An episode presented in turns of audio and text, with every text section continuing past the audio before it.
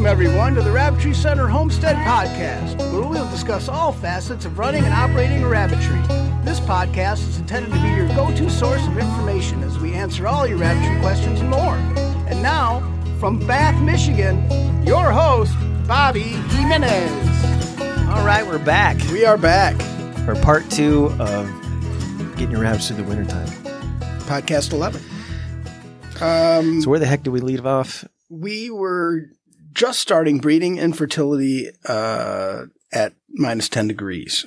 is where we Yeah, negative 10. Negative 10, you're going to affect, or that's going to affect your fertility and your rabbits. It, it's going to be difficult. So at, at that point, you will actually have to either take some time off if it gets that cold, or you're going to have to, if you want to continue to breed, you're going to have to come up with some sort of system where you can keep these rabbits warm. Maybe let them tunnel into, say, a, a garage or a shed that's being heated at least a little bit to bring it up to about, you know, say freezing Yeah. and your rabbit can get its fertility back and you can continue to produce through the wintertime. But unless you have that, you know, if these rabbits are, they just can't get away from those elements, then that's what you're going to, you're going to see will happen. So, you know, frozen kits on the wire, it's, you know, that's probably like one of the worst things about raising rabbits. Breeding in the winter. Yeah, breeding in the wintertime, and it's enough to make people just not want to try it again. But kindling totes made it possible so we can breed right through the, the wintertime. And then basically about 10 days in, we'll wait about 10 days. That's blind time. They have 10 days of blind time anyway. So at that point, we want to make sure all their eyes are open. We can pull them out. We put them into a little tote. We'll check them all. And at that point, we can kind of see which ones need to be addressed, if any. Most of the time, you don't have any issues and then you'll just we use a little nesting box that looks like it's already turned on its side it's a, a design that we just kind of built to mimic a nesting box turned on its side you can see a video on Makes that sense. uh throw out your nesting box i don't like that title though don't throw out your nesting box nesting boxes are great yeah. so keep them. Keep them. yeah You but that's just just 'em. I don't know why i titled that that one maybe clickbait That's. Dang it, shame on me. But it's a cool nesting box. We still use them. You know, just somebody asked me the other day, they're like, well, it's been three years. You know, do you still use these? And I see, you know, I've- on day 10, And you said, yes, we do. on day 10. Yeah. They're specifically for that. Like we're not, you know, using this on day one. I, I don't recommend that. That's specifically for our kindling tote. If folks are using the kindling tote in the run and that rabbitry hutch build, because we, ha- we have videos showing you how to build this. This is a tool for that. But traditional nesting boxes work great. You can just turn them on their side. So in the wintertime, we'll remove on day 10, we'll remove all the kits out of the nesting box. And at that point, we're done.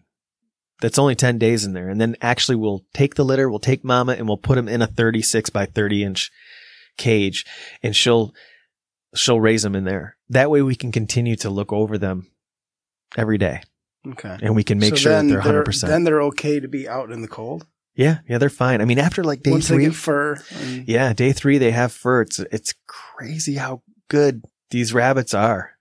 As long as they can cluster. So quickly to adapt. That's the reason why we use that kindling tote, and the reason why we use that nesting box design, so they can actually come and go, and they'll never ever be kept away from the cluster. It drives Mama crazy because she doesn't really have a place. She's really like laying flat as she can on the cage floor bottom, Mhm. so the kids can't nurse because it'll drive her crazy. And that doesn't bother her, uh, teats, whatever, when she's on the frozen. Yeah, yeah, it does. It does bother teats. So usually about, um, well, I mean, it's it's just one of those things. I mean, she can lay down and she can keep them from nursing. But she doesn't get hers frozen to them, To the what? uh, to the wire. No, no, she she won't. I mean, they're so warm. Yeah. So So it's not like they hemorrhage milk or anything like that if she's putting pressure on them. no, no, they're. I mean, you can get mastitis, you know, which is an infection in the nipple region. You know, you can get blockage, it can get irritated, and if it gets really red, and and you see that, and the, I mean, she, that can even cause a fever and. Um, appreciate that you're touching your nipples while explaining this. well, he wanted to, you know, explain visually. Well, that's just helps. that's just what I do. I always that's just how I talk. it's a nervous twitch. Uh, I'm animated. I'm a hand talker. But uh, yeah, it's it's one of those things where actually, when if you do ever experience that, which we did have one rabbit years ago, uh, have mastitis, she actually won't produce in that nipple anymore, and you're gonna have to, you know, just be prepared that she, you may even see one less kit from her. Yeah, because of that. So, but uh, they'll still is produce that- milk. Is that a way other- that you can tell how many kids she's capable of having? Is by the number of teats? yeah, you may. I mean, if it, it not always, but you may you may see that. So just be prepared. Interesting.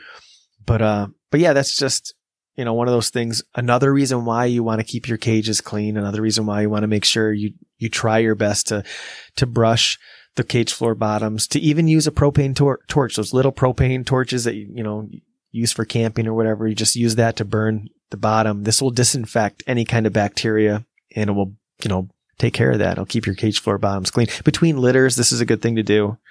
You know, remove your rabbits and try your best to, to clean that because, like you said, you know, you have your rabbits laying down on the cage floor bottom. and- Right, right. So as far as processing, um, you know, some of the th- things that you might deal with, frozen hoses, ice melting the walks for sales that are coming over, you know, preparing to fill buckets with at the faucets.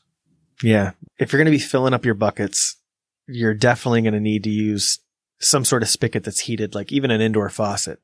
You're going to need buckets of warm water because your hoses where you're processing your rabbits and you're probably going to have rab- rabbits, uh, rabbits. you're probably going to have rabbits Rabbits. to process because things slow down in the wintertime. Yeah. But Rusty brought up a good point. Like if you have sales, you're going to have to shovel your sidewalk. You're going to have to shovel your driveway. You're going to have to have this ready because folks, it, it needs to be really safe. You got to salt, make sure, and we've talked about, you know, your overhanging branches, your yard, make sure from point A to point B, they can, real quick story. One time this old lady showed up. I mean, we're talking like 80. She got her boots on and walked in the snow. She was from up north Michigan. She just drove from the tip of the mitten, walked all the way back to my rabbitry and got her rabbits. And I was very impressed, but it was really dangerous. And at that point, I realized I can't let people do that. You know, and she was one of the most able bodied 80 year olds I'd ever seen. Yeah. But I was a But yeah, if nervous she wreck. would have fell, I was a nervous wreck the she whole would have time. fell or anything like Yeah, that, it would you, you would have been on you probably. So yeah, You don't- it don't- these are things. choice. Yeah, you got to think about that kind of stuff. keeping people safe, especially if you're inviting them into your environment. Yeah, yeah. So that's why you know you may want to have a a rabbit pickup station that's near the driveway. No, that was one thing that started that stuck with us since COVID. We started doing sales out front, and we never went back because it was so convenient. It was so it was so much easier for the customer for us. Everything's there, ready to go. They get out of the car. They we answer their questions. We load So up their rabbits, and they're ready. So you know which one they're going to get when, when they're on their way to you, Yeah, because or do you have like a couple in the cage to select from? Yep. Yeah. In most cases, we have a couple options, but we'll we'll pick their rabbits out for them. Uh, usually, they're looking for a specific color, specific uh, breed, specific eye color, all these things. It gets right down to the the body size, and I'll pick out the best rabbit. When they show up, we'll go over the rabbit. They have every opportunity to pass, but I mean, I think we have like a ninety nine percent that where people have always picked up and been happy uh, or rabbitry will get to know their rabbits that when their litters are available, they'll be able, they'll get really good at pairing up rabbits and pairing up tri- trios for people. So, you know, I, I really recommend that, you know, you trust a, a breeder, especially a breeder that's been doing it for years, because you're probably going to get set up pretty good. So, and then you can always read the reviews these days on Google. I hope my reviews are good. I better, I should read those. So what are some other things that, uh, I mean, when you mentioned like slow sales during the wintertime, Yeah, things just slow down in the wintertime. Most people aren't setting up their rabbitry. They're not, you know, building their rabbitry when it's, you know, a foot of snow on the ground. So, and you'll even notice that, you know, even if you have things available, folks are like, ah, can I put it off until March? You know, is there, and you'll run into that. So even consider this is another reason why you know frozen kits on the wires, You're like, slow well, sales, the rabbit's going to be full grown by then. and that's a lot of rabbits. The more rabbits you have, the more rabbits you have to run out there and water and feed and care for. And Yeah. so you may want to think about slowing things down, uh, even with all the challenges that that winter brings. You know, that's another reason to maybe um, try to breed more at a certain time of year. Unless your sales, unless you're in the position where you have lots of reservations to fill and folks are already set up, you know, because you do have those cases too. But just just be aware of that, you know, and when folks are coming out to pick these rabbits up, it can be tough, you know, to get out there and keep everything salted and keep the calls coming in and keep your chores up. And so getting back to processing. how So the much how much water do you need to process a rabbit? I usually take a bucket to dunk the rabbit in because when you're processing the rabbit, you're going to have that fur flying around like it, the wind. You don't realize it, but it will float around. It's so weightless and it will get in your eyelashes, your mouth. It's very unpleasant. Sounds delicious. So yeah, you're just sitting there spitting the whole time. so I recommend wet the rabbit. Just dunk the entire rabbit as soon as you get done dispatching and hang it up. Let it drip into your, your bucket, your waste bucket. I think we uh, that's actually going to be a, a good topic down the road as far as dispatching the different ways that you can. Yeah, it's a great, But, um, great idea. So maybe we should do that for the next pod, podcast. Yeah, I won't go through the whole processing thing, but I'll just talk about the challenges in the wintertime. I mean, you're going to have cold hands, but what's nice is the rabbit's warm. So the rabbit will actually warm you up. You know, I like to process with latex gloves, but in the summertime, spring, summer, and fall, I like to bring the hose right out there and hook it onto the shed. You can't do that in the wintertime. I don't have to dunk the rabbit in the spring, summer, and fall. I can just spray it down really quick with the garden hose. Even if I need to re-wet the, the rabbit.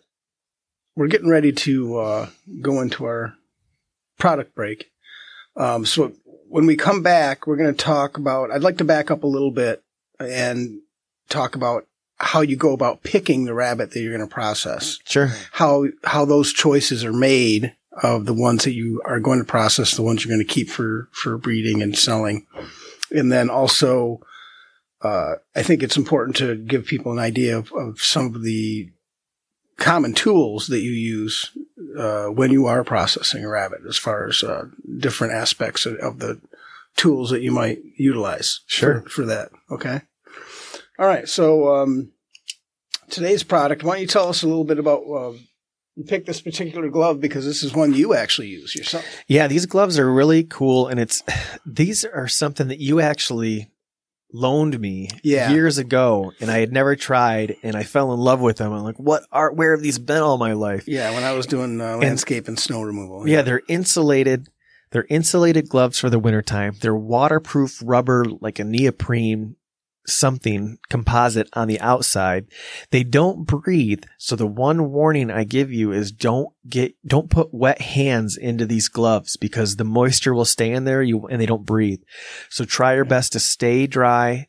To keep your hands dry or dry them off before you use these because these gloves should last you all winter long and you can work the water bowls. You can go out there and take care of your chores, work the hay, and they're just, they're incredible. So Yeah, I actually use these over top of my regular gloves for ice fishing, so Yeah. you can get your hand in the water. Oh, you can pull in the line. yeah, and, yeah, exactly. yeah, I think Okay. that's on the ice fishing video. Take it away. Yeah, I think you're right. I think I'm wearing them on there. Uh, keep your hands warm at minus 58 Fahrenheit. Men's winter gloves are made with 100% acrylic terry, 100% nylon, which keeps your hands warm in cold weather. Perfect snow gloves for husbands who work outside when shoveling snow. Windproof and waterproof gloves 100% waterproof and windproof palm, back, and all fingers with the loose exclusive double coated technology. HPT first coating, microfoam second coating. Keep your hands warm and drop in the water as low as minus 58 Fahrenheit. Unisex heated gloves. Now, no need to wear thin inner gloves. These insulated work gloves are perfect for your daily use. Either you are driving or riding motorcycle or dealing with snow. Must have gloves. The double coated palm and finger can still remain soft and flexible. These work gloves meant meet the ANS ANSI industrial standard, ANSI abrasion 3, ANSI cut level A3, ANSI puncture 2. Money back guarantee. These gloves are for men. Cold weather features a 15 gauge black nylon shell with a 7 gauge acrylic terry interior liner. Comes with 30 days money back guarantee. Note, gloves wristband color are different for associated size as a way of easy identification of the size. Thank you very much. Yeah, they work really good. I highly recommend them. They are incredible. And I mean, these aren't the kind of things like you buy snow, ski gloves and you have them for, you know, five seasons because you only go out there and use them a couple times or three times a season. These are work gloves. You're going to use them every time you go out to do your chores and they're going to last you the winter. You're going to buy a new pair every year. You know, and I love them. Yeah, know, they're, they're great gloves. Multi, multi-use. Okay. So back to, uh, again, let's back up obviously you must have a certain number in mind as far as how many rabbits you want to keep going forward. And um, what is that number by chance?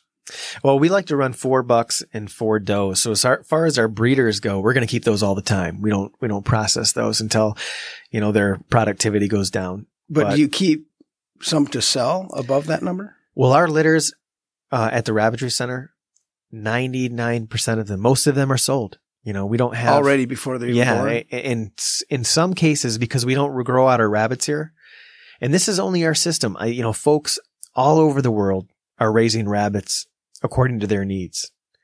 So we help folks get started at our rabbitry. We specialize. I know I'm telling you something you already know, but we specialize in videos that help folks get started. So most of our rabbits, videos, most of our rabbits. That said, this is I'm setting this up. That said, you have a website. you should go on it. That said, Rusty never has been on I'm a not, website. I'm not much of a computer person. yeah. Um, yeah, according to all the times Gabe has had to help Rusty over Yeah. on the podcast. But um, now I'm starting to forget what I was saying. Uh, you were bashing me about being the IT illiterate. No, before that. Yeah, so so because of that, you know, the, the fact that we specialize in that, our rabbits are sold. So, you know, our, our reservations, we have lots of folks waiting for, for rabbits. So we don't usually pr- produce a lot of rabbits. We still have meat in the freezer, but those, the bucks that are processed, um, I've said bucks. I just said it. Uh, the rabbits that are processed are bucks. These are just rabbits that aren't, because we're going to have bucks on the litters that are coming in because we often t- say our rabbitry is almost like a rabbit hotel because there's rabbits leaving and there's new rabbits showing up and we'll have more bucks available. There's rabbits sleeping in the freezer. Those bucks have already went went to, to freezer camp. They call yeah, it. there you go. So, and we don't grow them out. You know, folks are are purchasing their rabbits uh, around two to three months. We are processing fryers that way. We don't. We won't have roasters, and that way we keep everything balanced. Over the years, we did have at one point too many rabbits. There was. There's been many times when we were starting out figuring out what not to do or not to Yeah. breed our rabbits constantly, not to breed every single rabbit we have available because then, you know, you have busy time and then an off time. And that, what was that like? What did you end up doing? I ended up figuring out how to balance it and, and only breed. Well, this is just us, but we breed half our our herd. We breed half of our breeders. That way, we have everything is balanced, half the work, and it's something all the time. We always Okay. have, you know, uh, sales. We always have meat, that sort of thing. So, how long do you wait to process a rabbit? I mean, knowing that that, that rabbit is going to be the one probably that's going to go to the freezer. How long do you wait? I mean, is there a certain weight do you want it to get to? Is there a certain length? Yeah, you wanted to get at least five pounds. I mean, at least. I mean, as far as that's really our goal. I mean, we when we can hit those, we can even hit uh, six pounds sometimes, but that's at twelve weeks, and we're processing usually ten to eleven weeks. And some folks do that. They do they hit these target weights, and but if you are looking towards a weight, you may lose that fryer. You may go actually into roaster stage. So that's why, in order to keep everything tender, um, you know, you you process at the right age, you age it correctly. You're going to have really tender meat when you're eating it. But instead of picking rabbits that have the best grow out, because you'll notice that when these litters are growing out, some will be bigger than others. And you'll say, boy, th- keeping track of all this, keeping records of this, I can tell that this litter is always bigger. And those are those kind of grow genetics that I talk about, like with Arnold Schwarzenegger. You know, his son has just got shoulders like boulders, you know? Yeah. And those are the kind of things you want those, those good genes. So try to continue You your, want shoulders like boulders. Boy, that was that was spot on. it was a spontaneous attempt. So more like right here. more like Hans and Franz. So what was I saying? so yeah, you're just you know that's something that you should pay attention to too. A lot of folks are breeding for color, a lot of folks are breeding for shape, but there's also grow out speed, you know, fast grow outs. And there's so many good meat breeds that will already have those those grow out genetics. Rabbits do grow out really fast, but some are even better than others and try to pay attention to that. Do you think that food that you feed the rabbits has any effect on the way they taste? Oh yeah. You know, I, well, I think more than anything, you know, f- I think from start to finish, you have to process your meat. You have to be conscious to what you're feeding your animals. Even a processed, if you're feeding it processed foods, it's, it's no longer organic. You know, you have to feed organic food if you want an actual organic product. Yeah. And I think it starts with that good quality feed, keeping your rabbit where it has everything it needs to produce a quality product is, you know, something that starts with feed. Um, I think that when you process the animal, you have to keep everything from start to finish clean. But I don't think it's like the end of the world though. If, you're processing a little bit of, you know, manure comes out of the, the colon or something as you're probably, I mean, you're rinsing it off immediately. You're going to, I like to put the meat, you know, into the, we'll talk more about that on another podcast, but I mean, I think that you really do need to do the best you can. Okay. So going back to the processing process, um, you said that you have a bucket that you dip the rabbit in to get it Mhm. wet. How many other buckets do you have, do you need? I mean, cause I would think that you'd want another one, like you said, after you get done processing it to rinse it off, get any of that manure or whatever off of it. And is there a third bucket that, that you use to actually scrub the, the rabbit before it goes to the, I, I would imagine vacuum process is, is the next step. Or Okay. I mean, you know, uh, I'm sorry, uh, cutting it up and, and then bagging it. Did I answer the question originally when you were talking about um, at what age do I process the rabbit? You said five pounds. Some folks will wait until they're a certain pound or a certain weight, but I like to process at 10 to 11 weeks. So I'm always processing fryers regardless. But and they, I'll on average, would be five pounds by then. yeah, the, our rabbits over over the years, we've concentrated those rabbits or our breeders on rabbits that have good grow genetics. So, and we're always looking at the rabbits that have litters that grow faster than others. So, so, but we like to shoot for a time regardless of weight, where other people may grow out as a weight, but I don't want to surpass the the fryer time. I want to mm-hmm. keep everything at ten to eleven weeks. And I don't know if I, I probably asked you this in the past podcast, but I'm going to ask again. Um, once, once you get to roaster stage, is a doe a better eater than a buck? Have you noticed any difference in the flavor? No, no, I haven't. And as far as like weight, I haven't noticed the consistency like where the does are more fatty. Yeah. So I mean, that. like the buck doesn't have a Yeah. stronger, uh, or a larger like rear thigh. and I can't really speak to that too because in most cases I'm not really processing roasters. You know, we, we usually sell our roasters. I'm sorry, roasters. We usually um sell our uh breeders as pets. Yeah. And you know, we have we have had some roasters over the years and they're they're delicious. So but that's what's really popular in Europe is the roasters more than the fryers. And why is that? I don't know. Do they boil a lot more? I don't know, maybe they're bigger. Boil their food more? Maybe it's the dishes. That's worth a Google. Could be. So Could be. Gabe, I'm sorry. Are we keep are we keeping you up? He's over here yawning.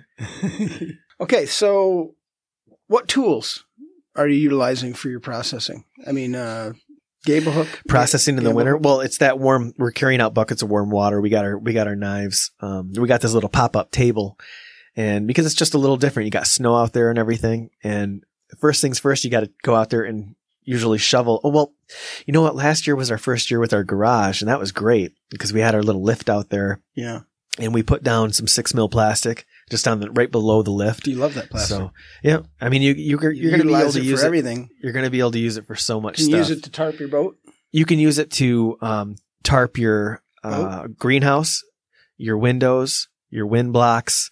Um, your you can wrap up hay with it if you're if you're getting rain. You can you can wrap up your hay just to keep your hay dry. So what what are you talking about? So no on the boat. No, you don't wrap your boat with it. No, I was saying cover your boat with it. No, and that needs like canvas. Yeah, I it's just like use a, a tarp. it's like a denim. What is that? It's like a tough. Yours is yours is a denim canvas on your boat. Yeah, it's even it's like that same material that's like um you know over like a even a grill. I mean, it's like that tough canvas stuff, Huh. like a tent. No, Nylon. where'd you get your top? I I just use a tarp. I I, I built that that. Uh, You just use a tarp? That exoskeleton, and I just strap the tarp over the exoskeleton, so it's like a big. Well, it's like a big fin. I bought like a Do big you- fin do for you the mean boat. Exoskeleton? what did I say? Exoskeleton. Oh yeah, so it's like an echo. so there's like a bunch of ske- Wheel, skeletons. lined up. wheelbarrow.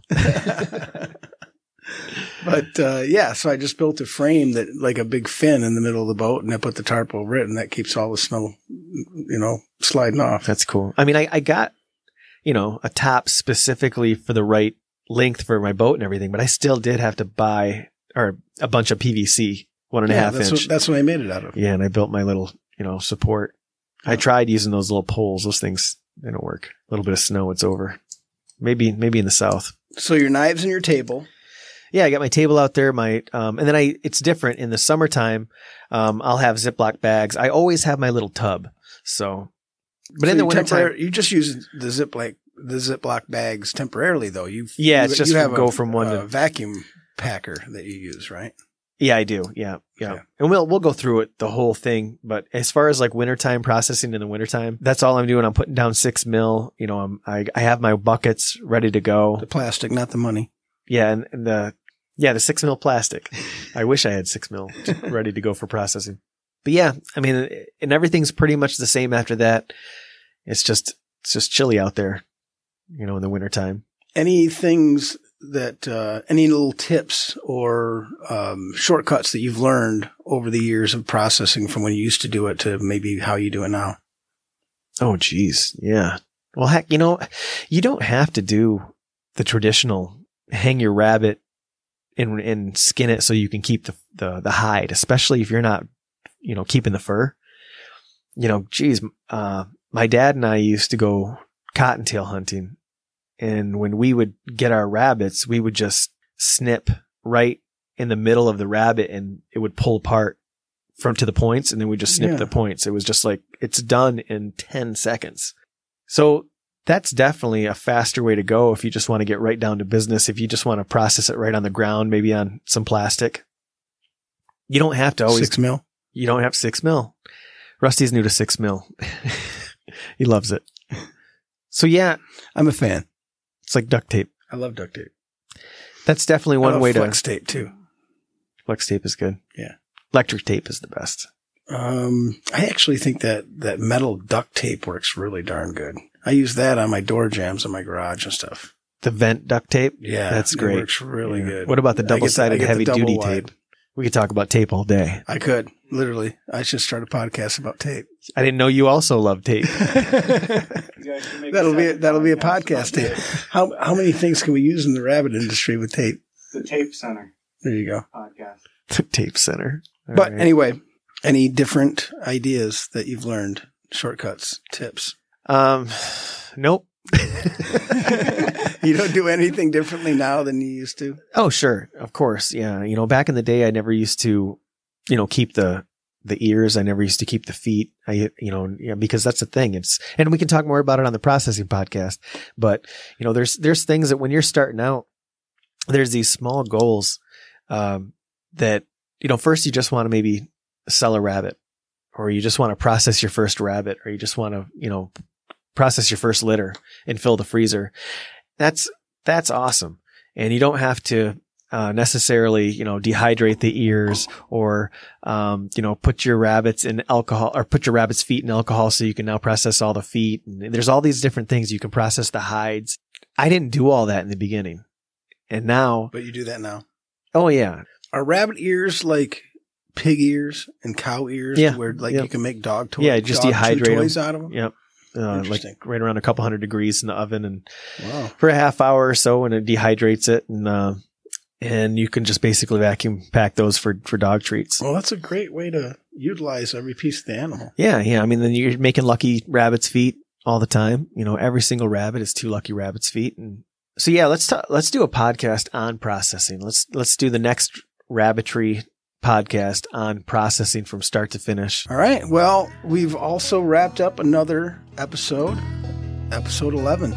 Yeah, thanks so much for listening, you guys. You can always go to the rabbitrycenter.com and check out uh, more of our content, videos, uh, check out the storefront, all those products that we talked about, as well as our courses and services. Thanks so much, everybody, for listening. We'll see you next time. Thanks for listening.